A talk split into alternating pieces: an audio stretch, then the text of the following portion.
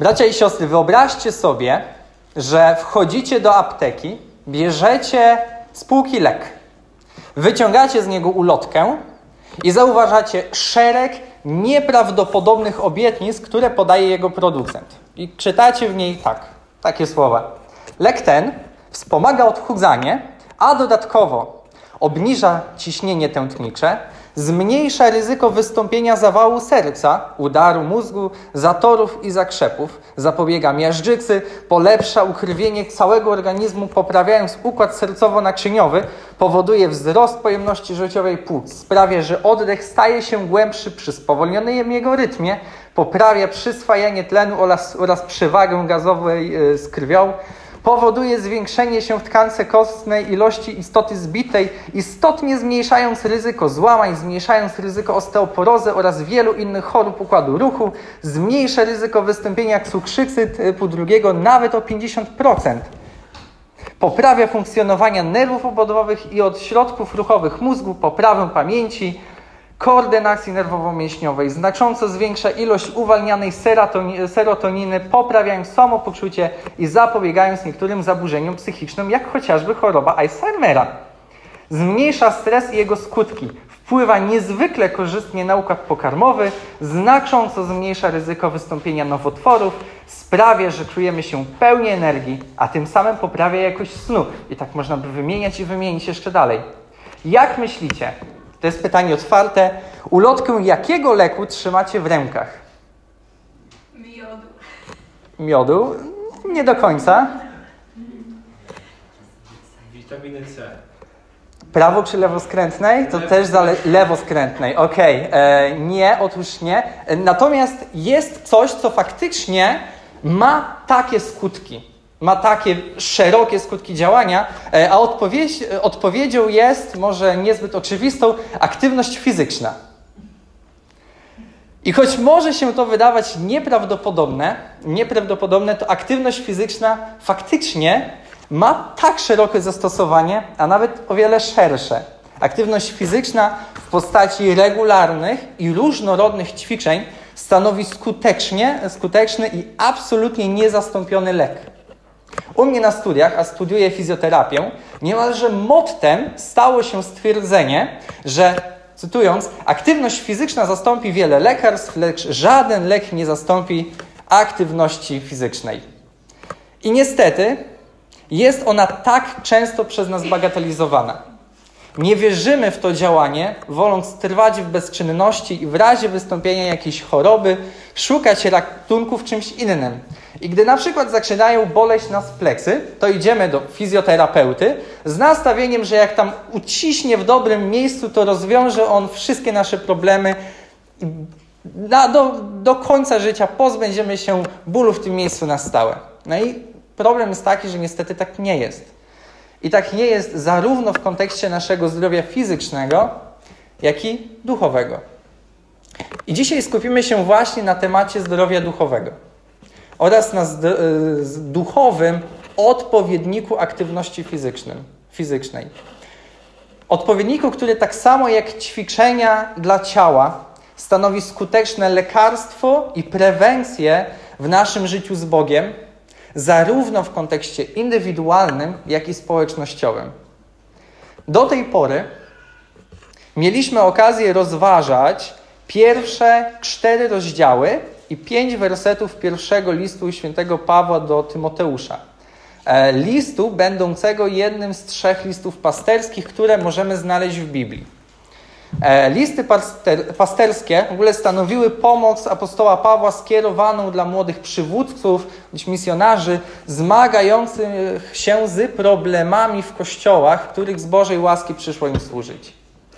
Zawarł on, apostoł Paweł, w nich wiele niezwykle cennych rad, które jak czytamy w e, wersecie 3:14 miały odpowiedzieć na pytanie, w jaki sposób radzik sobie w domu Bożym, który jest kościołem żywego Boga, filarem i podwalinem prawdy. Co pastor Samuel rozwijał w swoim kazaniu dwa tygodnie temu, e, co stanowi serce całego pierwszego listu świętego Pawła do Tymoteusza, motyw napisania wszystkich trzech listów pasterskich, a także tytuł i hasło przewodnie naszej aktualnej serii kazań z pierwszego listu świętego Pawła do Tymoteusza.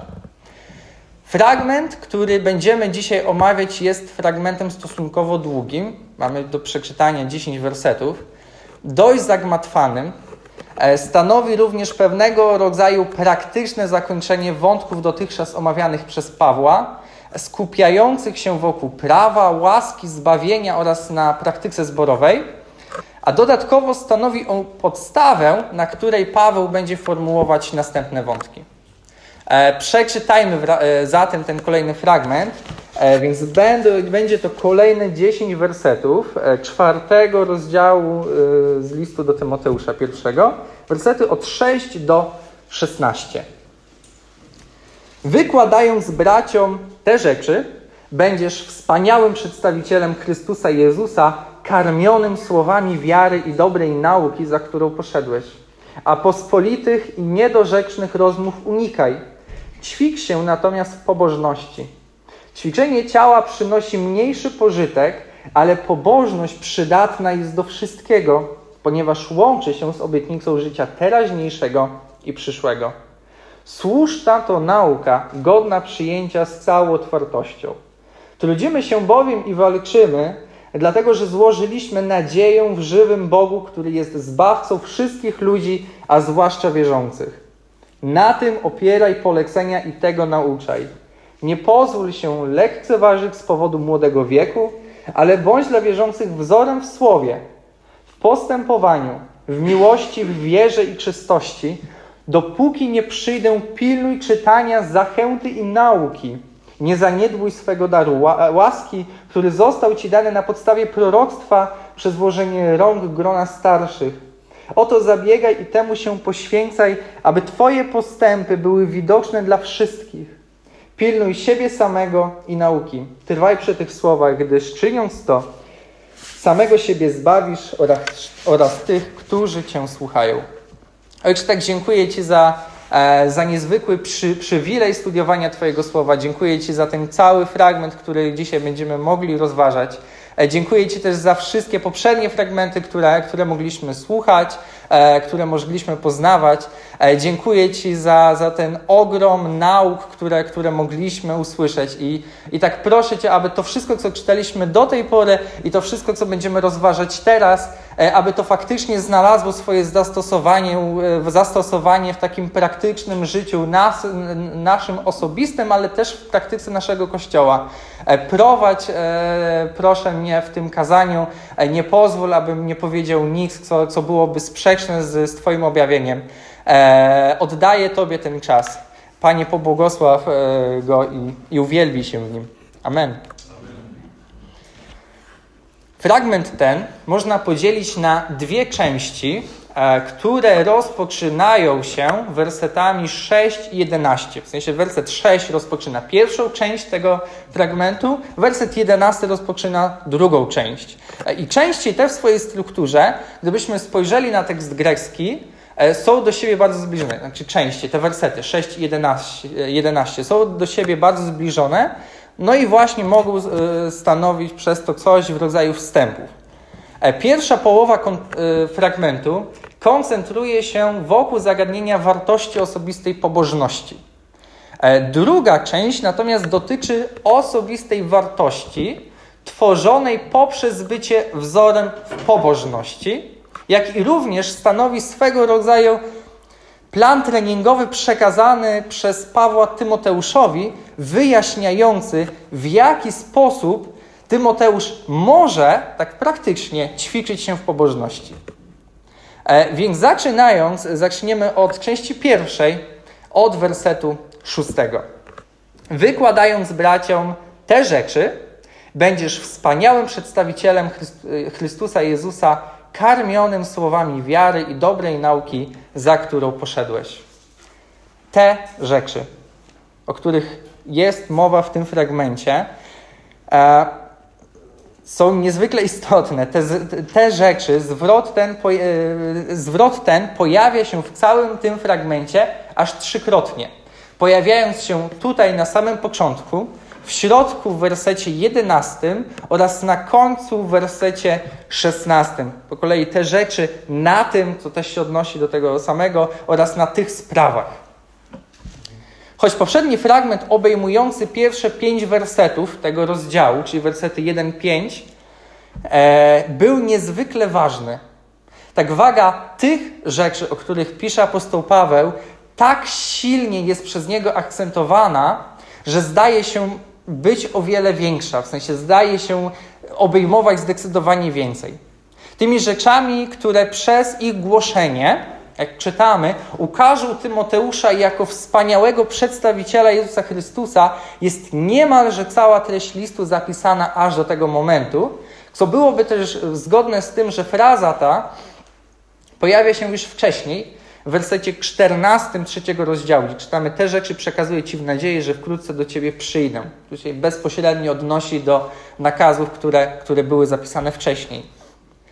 Tym, co Tymoteusz ma wykładać w Kościele, te rzeczy, których ma nauczać, jest nauka o miłosierdziu i łasce, o zbawieniu, o praktyce zborowej skoncentrowanej na ukazaniu Bożej chwały w postaci gorliwych modlitw, właściwej postawy mężczyzn i kobiet w czasie wspólnych spotkach prezentujących poprzez nie relacje Chrystus-Kościół, właściwych cech charakteryzujących osoby pełniące role przywódcze, jak i osób szczególnie oddanych w służbie w Kościele, diakonów, które stanowią przykład Chrystusa dla zborowników, jak i dla ludzi spoza Kościoła, tak by chrystocentryczność Kościoła była wyraźna.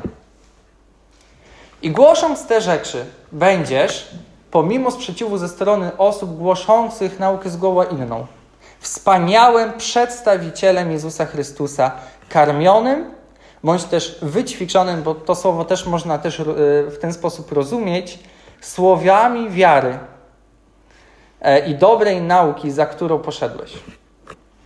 Te dwie rzeczy, a mianowicie słowa wiary i dobra nauka, stanowią niejako podstawę tej skupionej na Chrystusie podstawy, którą prezentuje Tymoteusz. Podobne stwierdzenie, które może nam nieco rozjaśnić sens tych dwóch rzeczy, występuje w kolejnym rozdziale, gdzie Paweł mówi o starszych w kościele, najprawdopodobniej wiekiem, którzy zasługują na podwójne uznanie, zwłaszcza wtedy, gdy, gdy, gdy trudnią się a. głoszeniem słowa, b. nauczaniem. Interpretacja, e, będąca według mnie najlepszym wyjaśnieniem, czym owa postawa jest, e, opiera się na założeniu, że słowa wiary, o których pisze Paweł, odnoszą się właśnie do poznania Biblii, ogólnego nauczania, do znajomości słów Ewangelii, do znajomości historii biblijnych, których poznanie Tymoteusz zawdzięcza swojej mamie Eunice i babci Lois. O tym możemy przeczytać w drugim liście świętego Pawła do Tymoteusza, E, w piątym wersecie pierwszego rozdziału.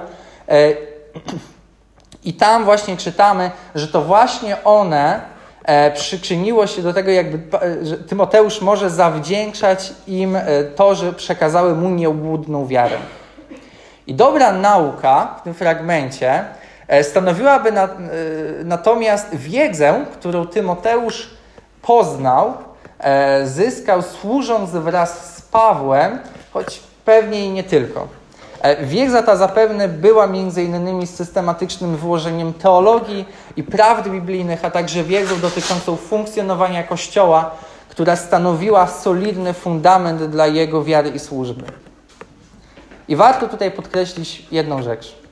Niezwykłą łaską jest to, że zarówno my, jak i dzieci w naszym kościele e, mogą również tak jak Tymoteusz karmić się tymi słowami wiary i tą dobrą nauką. W przypadku dzieci dzieje się to już od najmniejszych lat, za tymi drzwiami. Ewangelia przekazana na szkółkach, ogrom historii biblijnych, wersetów poznanych przypowieści mogą stać się dla nich cudownym słowem wiary, dopełnionym w przyszłości systematyczną wiedzą z książek, różnych konferencji, kazań czy grup biblijnych, tak jak i dla nas teraz.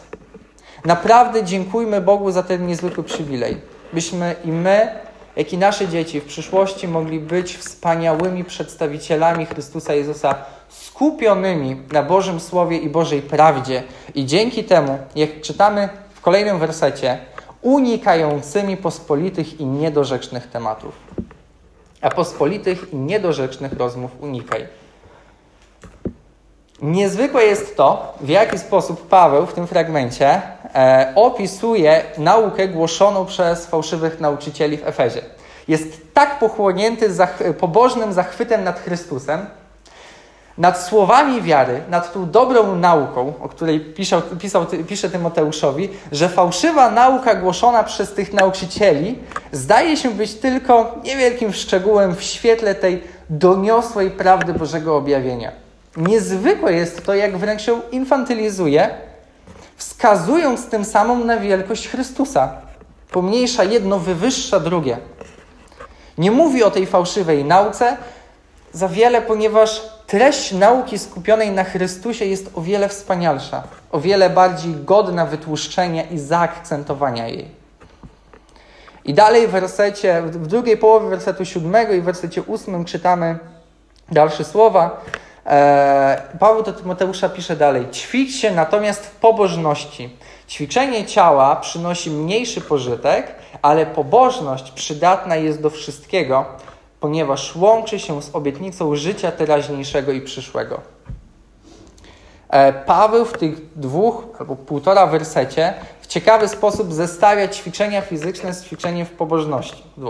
E, w całym wersecie siódmym podaje dwa przeciwstawne nakazy.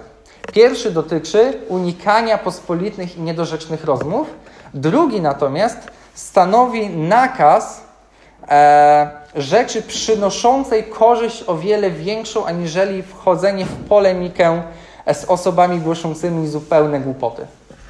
Jak już wspomniałem chwilę temu, kompletnie infantylizuje przy tym nauki szerzone przez stronę przeciwną, mówiąc, że ma ćwiczyć się w pobożności, czyli dbać o pobożność, usilnie zabiegać o pobożność, poświęcać czas i energię w celu wzrastania w pobożności, a nie poświęcać jej na rzeczy, które nie przynoszą e, wartości, jak wchodzenie w polemikę z osobami, które głoszą zupełne głupoty. Paweł nie tłumaczy tutaj, czym jest pobożność. Paweł pisze tylko, że ma się w tej pobożności ćwiczyć. E, I nie, nie, nie wyjaśnia tutaj, czym ta pobożność jest, ponieważ zrobił to już wcześniej. E, kilka wersetów wcześniej, w wersecie 16, werse, w wersecie 16 trzeciego rozdziału, e, który dwa tygodnie temu rozwijał i omawiał pastor Samuel, tam Paweł wytłumaczył, czym jest tajemnica pobożności. To, to kazanie mogliśmy słuchać, nadal go możemy odsłuchać na stronie, na Spotify, do czego też zachęcam, żeby mieć szerszy kontekst tego fragmentu. E, I chciałbym przytoczyć jeden cytat z kazania Samuela, e, który myślę, że wyjaśnia to niezwykle dobrze. Czym ta pobożność jest? Jezus jest rozwiązaniem tajemnicy pobożności Pragniesz jej w swojej codzienności, pragniemy zdrowego Kościoła, to śpiewajmy o Chrystusie, módlmy się do Chrystusa, uwielbiajmy Chrystusa, mówmy o Chrystusie, świadczmy o Chrystusie, czytajmy o Chrystusie, zabiegajmy o chwałę Chrystusa, służmy Chrystusowi, czekajmy na powrót Chrystusa. Nie ma innej tajemnicy duchowego zdrowia. Tak więc to, co Tymoteusz ma robić, w zgodzie z głoszonymi słowami wiary i dobrej nauki, to ćwiczyć się w tym, by wszystko, co robi, robić intencjonalnie w kierunku uwielbienia i wskazania na Chrystusa. Ćwiczenie się w całkowitym skupieniu na pięknie, chwale i osobie Jezusa Chrystusa. Chrystus ma być widoczny we wszystkim, co Tymoteusz ma robić. I już same te rzeczy te rady, nakazy, które Paweł przekazał Tymoteuszowi wcześniej, w poprzedniej części tego listu, e, są w pełni chrystocentryczne, są w pełni pobożne. Zwodziciele, których Tymoteusz ma napomnieć, o czym czytamy już w pierwszym rozdziale, prezentują postawę i naukę, w której Chrystus jest zatracany. I to ma, jakby to jest cel, dla którego Paweł ma ich napominać, dlatego ma ich napominać pisząc o swoim nawróceniu, też w rozdziale pierwszym, Paweł uwidacznia w swoim świadectwie niezwykłe działanie Chrystusa w jego życiu. Nawet końcówka tego świadectwa stanowi niezwykłe wywyższenie Boga. Celem modlitw, które mamy składać za wszystkich, o których czytamy na początku drugi, drugiego rozdziału, jest ciche i spokojne życie w pobożności i godności, tak byśmy mogli spokojnie świadczyć Chrystusa dookoła nas. Wersety dotyczące porządku na nabożeństwach, które tak często wywołują tak wiele kłótni, nie mają wcale wywyższać mężczyzn e, ani poniżać kobiety, ale poprzez analogiczne wskazanie na relację Chrystus-oblubieniec, Kościół oblubienica, wywyższać Chrystusa w tych symbolicznych szczegółach w czasie nabożeństw.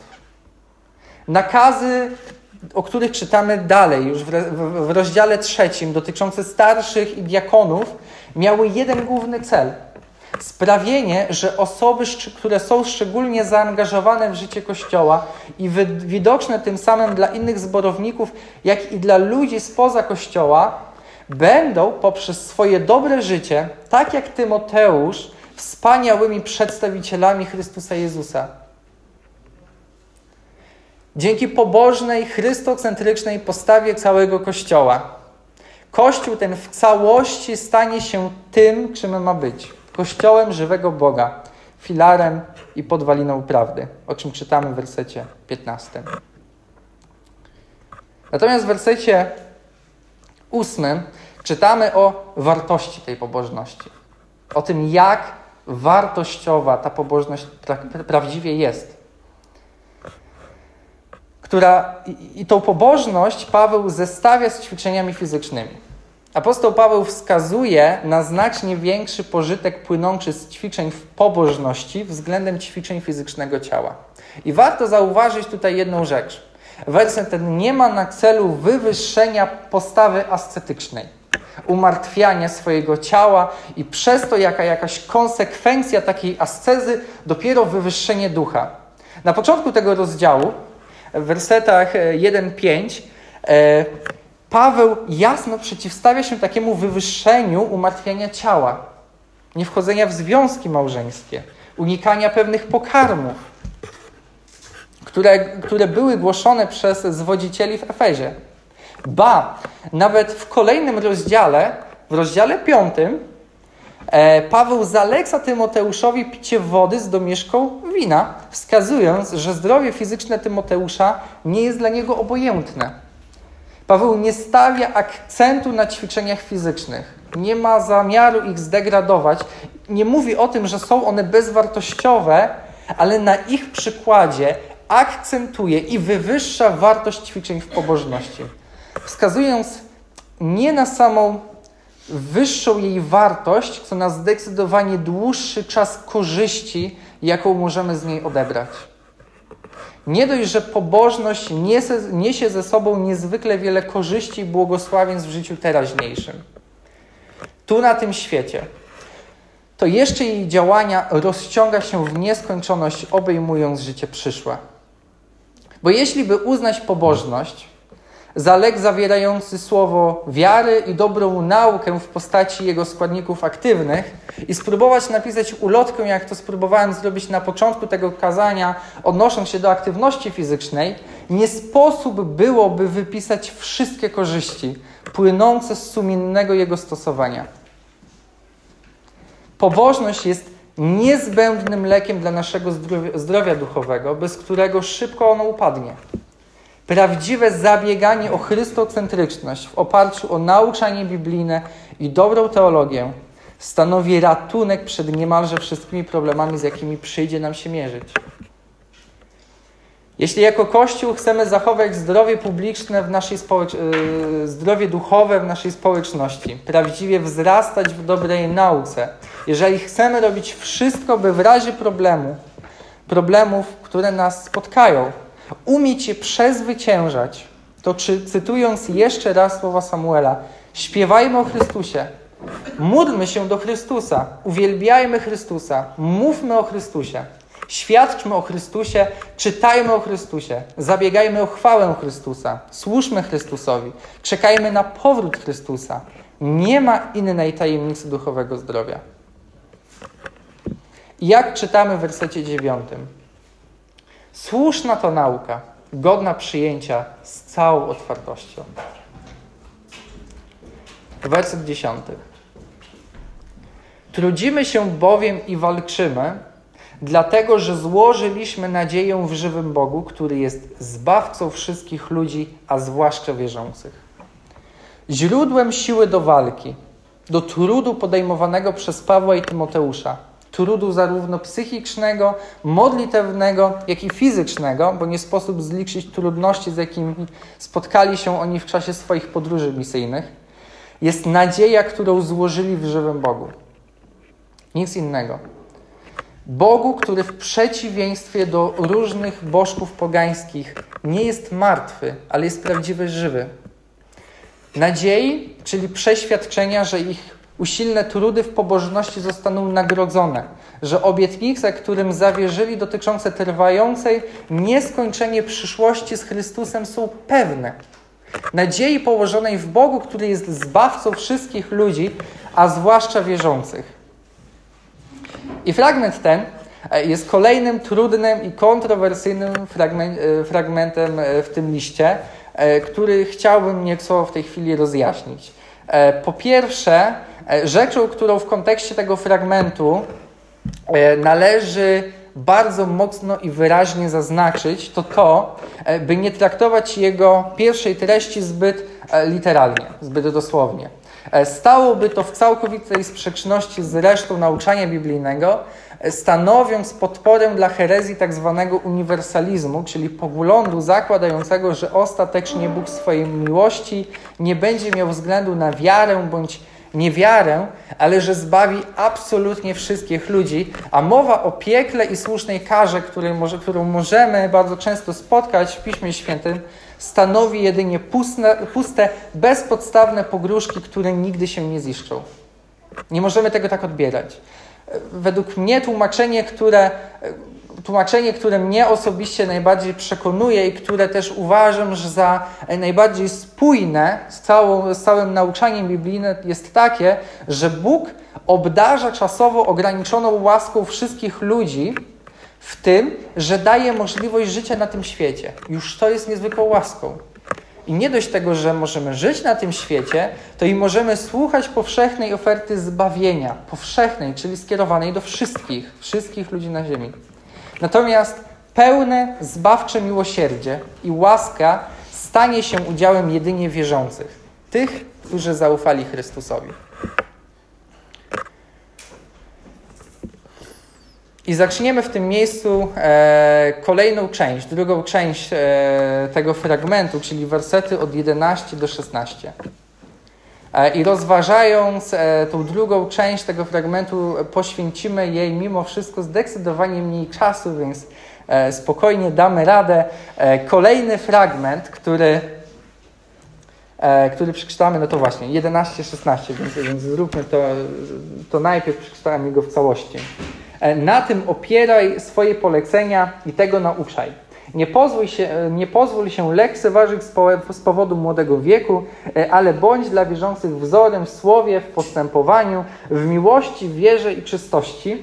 Dopóki nie przyjdę, pilnuj czytania, zachęty i nauki, nie zaniedbuj swego daru łaski, który został Ci dany na podstawie proroctwa, proroctwa przez włożenie rąk grona starszych o to zabiegaj i temu się poświęcaj, aby Twoje postępy były widoczne dla wszystkich. Pilnuj siebie samego i nauki, trwaj przy tych sprawach, gdyż czyniąc to, samego siebie zbawisz oraz tych, którzy Cię słuchają.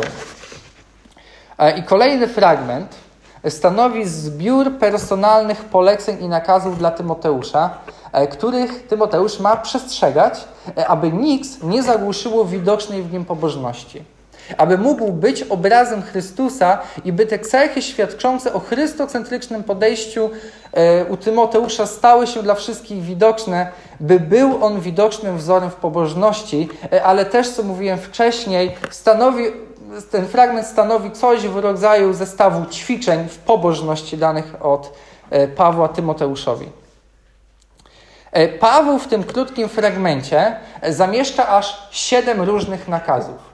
Mówi on, by Tymoteusz, zaczynając od wersetu 11, po pierwsze nauczał rzeczy, które pa Paweł przekazał mu w tym liście. Mówiliśmy już, czym do, do czego odnoszą się zwrot te rzeczy e, i, i już myślę, że teraz nie będę tego dalej rozwijać. Przejdę od razu dalej. Po drugie, by nie pozwolił, by jego młody wiek stał się rzeczą przysłaniającą jego służbę i reprezentatywność Chrystusa w nim. Tymoteusz miał wtedy najprawdopodobniej dwadzieścia kilka do trzydziestu kilku lat. E, współcześnie nie ma pełnej zgody w tym temacie. Nie do końca wiemy, ile Tymoteusz dokładnie miał lat. Niemniej był on w wieku, który tradycyjnie e, był uznawany za wiek młody. Tradycyjnie też nie był on właściwy, by zajmować tak znaczące stanowisko. Dorosłość w ówczesnym świecie rozpoczynała się dopiero od 40 roku życia, e, a młodość natomiast podobny, podobnie jak współcześnie wiązana była z wieloma różnymi cechami, często e, bardzo prawdziwymi, takimi jak chociażby brak szacunku, zaabsorbowanie sobą, uleganie, uleganie presji rówieśników, skokowa emocjonalność, obojętność na poważne problemy, brak poważnego myślenia e, o życiu, czy wiążąca się z poprzednim pogoń za rozrywką. I to, co Tymoteusz ma robić, to nie pozwolić, by te i inne negatywne cechy związane z jego młodością stały się zauważane przez ludzi, e, zauważane, zauważane. Pawłowi nie chodzi o jakieś wywyższenie samej młodości, co zdaje mi się, że czasami jest w ten sposób odbierane w kontekście tego fragmentu, o jakąś walkę o szacunek dla ludzi młodych. Te cechy, o których już wspomniałem, nie są jedynie bezpo, bezpodstawnymi stereotypami. One często faktycznie są bolączką ludzi młodych. I mówię to jako osoba młoda. Najmłodsza, która tutaj stała. Pawłowi chodzi o to, by Tymoteusz nie pozwolił, by te cechy były w nim widoczne i by stały się pretekstem do jego lekceważenia, ale by usilnie starał się być przykładem w pobożności i by to było prawdziwie dostrzegane wśród innych. By ta pobożność była w nim widoczna, a nie cechy, które, które można przypisać jego młodości. Trzecim, kolejnym nakazem, e, który możemy znaleźć też w wersecie 12 w jego drugiej połowie, jest to, by był on wzorem dla innych w pięciu różnych konkretnych cechach, których brakuje osobom szerzących błędną nauką w Efezie. Z czego pierwsze dwie odnoszą się bardziej do posługi publicznej, choć wynikają z życia osobistego. Trzy kolejne natomiast odnoszą się bezpośrednio do życia osobistego. I Tymoteusz w tym fragmencie, e, Paweł mówi w tym fragmencie, że Tymoteusz ma być wzorem w słowie, inaczej w mowie, e, która u przeciwników była, jak czytaliśmy wcześniej, zwykłą paplaniną, w postępowaniu, yy, które wyraża cały sposób postępowania w życiu, a które u przeciwników było zazwyczaj przyczyną sporów i rozłamów, w miłości i wierze, będących wewnętrznymi cechami, z których bezpośrednio wynika właściwa mowa, jak i właściwe postępowanie i w czystości, której braku przeciwników Paweł był aż nazbyt świadomy, chociażby w kontekście ich różnych seksualnych działań, jak ich zachowania młodych wdów, o czym będziemy czytać dalej w kolejnym fragmencie, już w rozdziale piątym.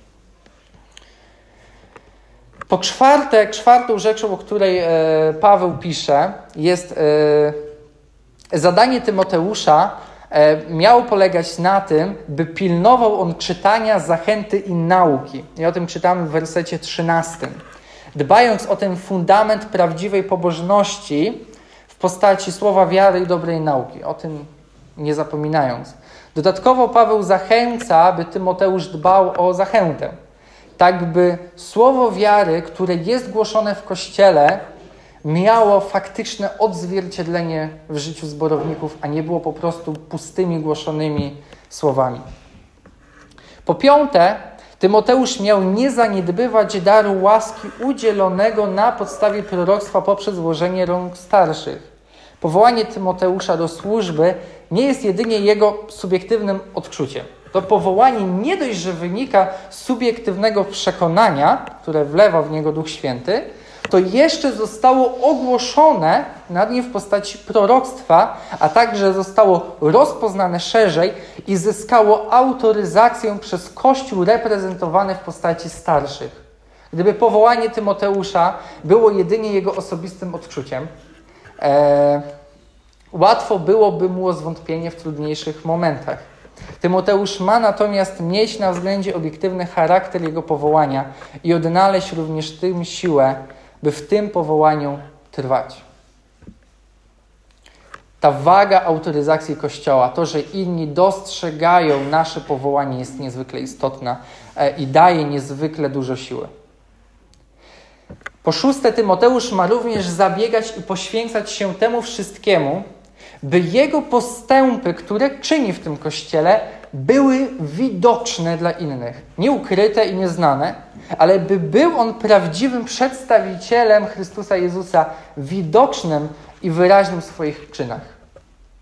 I po siódme, i tego wszystkiego ma pilnować, co było zapisane wcześniej. A dodatkowo, mimo tego, że ma o to dbać, ma też nie zapominać o pilnowaniu samego siebie i pilnowanie swojej własnej nauki. Tak łatwo jest poświęcić się pobożnej służbie, zapominając przy tym o dbaniu o własny wzrost. Tak łatwo jest się skupić na dążeniu do bycia wzorem dla innych, byciem podporą i przykładem w pobożności dla innych i w poświęceniu się w służbie, zapominając, że przy tym równie ważne jest to, by i Tobie służono, byś i Ty miał możliwość wzrostu, by i o Ciebie ludzie dbali w trudniejszych momentach wspierali, czasem może i napominali, bo i takie momenty przyjdą. I tylko prawdziwie zabiegając o własną pobożność, o własny wzrost duchowy, można stać się wspaniałym wzorem w pobożności dla innych. I nim przejdziemy do ostatniego wersetu, do wersetu 16, E, i zakończenia tym samym e, całego kazania, chciałbym zrobić w tym miejscu jeszcze jedno małe, choć niezwykle istotne wtrącenie. Te siedem nakazów apostoła Pawła właśnie można potraktować jako taki plan treningowy od Boga, e, plan treningowy od Boga, będący serią praktycznych wskazań, w jaki sposób Tymoteusz ma ćwiczyć się w pobożności. I to również dla nas, i to również dla nas może być, przy, może być pomocą, by praktycznie zacząć ćwiczyć się w tej pobożności. Jest to taki już z góry napisany, rozpisany plan treningowy od Boga. Możemy spojrzeć na te chociażby pięć cech, o których mówiłem wcześniej, e, w których Tymoteusz ma być wzorem, o których mowa, e, jakby te pięć cech to mowa, postępowanie, miłość, wiara i czystość e, i pomyśleć o nich na przykład jako takich mięśniach, które rzeczywiście możemy wyćwiczyć, nad którymi praktycznie możemy coś porobić. Na te pięć cech możemy spojrzeć jak na takie mięśnie naszego duchowego ciała. Zastanówmy się nad tym, który z nich jest najsłabszy i zacznijmy się o niego modlić i nad nim pracować. W ten sposób będziemy mogli umocnić się na przykład w słowie czy w wierze. Dbajmy o to, aby, aby to słowo faktycznie w nas działało, a żeby tak było, musimy trwać w modlitwie, musimy trwać w tych ćwiczeniach, które rzadko będą łatwe. Jednak ten cały plan treningowy stanie się jedynie zwykłą tresurą zamiast uczynkami wynikającymi z wiary, gdy zignorujemy treść wersetu 10. Cenne nakazy apostoła Pawła poprzedzone są wyjaśnieniem, z czego powinna wynikać motywacja do ich wykonania. Tymoteusz ma ćwiczyć się w pobożności, ponieważ złożył nadzieję w żywym Bogu. Prawdziwa pobożność wypływa z zaufania, wypływa z wiary, a nie na odwrót. Bez dziesiątego wersetu, bez tej nadziei położonej w żywym Bogu, cały ten fragment nie ma żadnej wartości staje się on bezwartościowy. A próba wypełnienia tego planu treningowego bez zbawczej wiary będzie prowadzić jedynie do próby zbawienia samego siebie poprzez własne uczynki. Jak czytamy na przykład w Galaksjan 2.21, nie lekceważą e, łaski Bożej, Bo jeśli usprawiedliwienie osiąga się dzięki przestrzeganiu prawa, to Chrystus umarł nadaremnie. Jeżeli próbujemy jeżeli próbujemy zaadoptować ten plan treningowy do swojego życia i ćwiczyć się w tej pobożności, nie mając tej zbawczej wiary, nie pokładając nadziei w żywym Bogu i próbując osiągnąć swoje własne usprawiedliwienie poprzez tylko i wyłącznie swoje własne uczynki, to można powiedzieć, że Chrystus w takim razie umarł nadaremnie. Plan treningowy przeznaczony jest jedynie do tych, którzy tak jak Paweł złożyli już nadzieję w żywym Bogu. Ale jeśli jednak nie złożyłeś jeszcze zaufania w żywym Bogu, to spójrz na radość i pasję apostoła Pawła, która przesiąka cały ten list. Ten zachwyt nad jego, e, nad jego Bogiem. Spójrz na świadectwo opisane w pierwszym rozdziale. Zobacz, że Bóg, którego możemy poznać z kart tej księgi, jest prawdziwie żywy. Przyjdź w modlitwie do Niego i zaufaj tej nadziei, o której pisze Paweł. I już na zakończenie, e, werset 16, a właściwie e, jego druga część, stanowi zakończenie myśli. No właśnie, e, w sensie trwaj przy tych słowach, gdyż czyniąc to, samego siebie zbawisz oraz tych, którzy cię słuchają. Druga połowa tego 16 wersetu stanowi zakończenie myśli, w której zachowane słowa wiary, dobra nauka i pobożność zbudowana na ich fundamencie będą stanowić ratunek przed fałszywą nauką. Termin zbawienie w tym miejscu oznacza raczej ocalenie od problemów, e, uratowanie, ratunek, przed którymi zmaga się Kościół w Efezie. Choć pewnie szerszy kontekst też byłby właściwy. I dbanie o te rzeczy przekazane przez Pawła w pierwszym liście do Tymoteusza. Rzeczy odzwierciedlające słowo wiary i dobrą nauką, za którą i my poszliśmy, będą prowadzić do prawdziwego skupienia na Chrystusie, do prawdziwej pobożności, której tajemnicą stanowi Chrystus. Pełne pobożne skupienie na Chrystusie, intencjonalność życia dla Niego, życie w dziękczynieniu Jemu, naprawdę stanie się silną i solidną ochroną, skutecznym lekiem przed, przed wieloma trudnościami w naszym życiu, w naszej rodzinie i w naszym kościele. Nie sposób być ekspertem we wszystkich dziedzinach życia, by ze wszystkimi problemami próbować radzić sobie, wykorzystując ukierunkowaną i precyzyjną wiedzę. Nie jest tak. Nie mamy takiej wiedzy. Natomiast skupienie na Chrystusie będzie prowadzić do wykształcenia pewnych, e, pewnych podstaw, do umocnienia pewnych przekonań, do ignorowania rzeczy nieistotnych, głupich, nic nie dających, a tym samym ochroni nas przed wieloma rzeczami, z którymi przyjdzie nam się mierzyć zarówno indywidualnie w życiu jako, jako sam dla siebie chrześcijanin, jak i w naszym świeżo powstającym kościele. I nie ma innej drogi do zdrowego, pełnego miłości, bezpiecznego kościoła, ochronionego przed różnymi problemami, aniżeli chrystocentryczna postawa zborowników, aniżeli pobożny zachwyt nad tym, który jest naszym Panem i Zbawcą. Amen.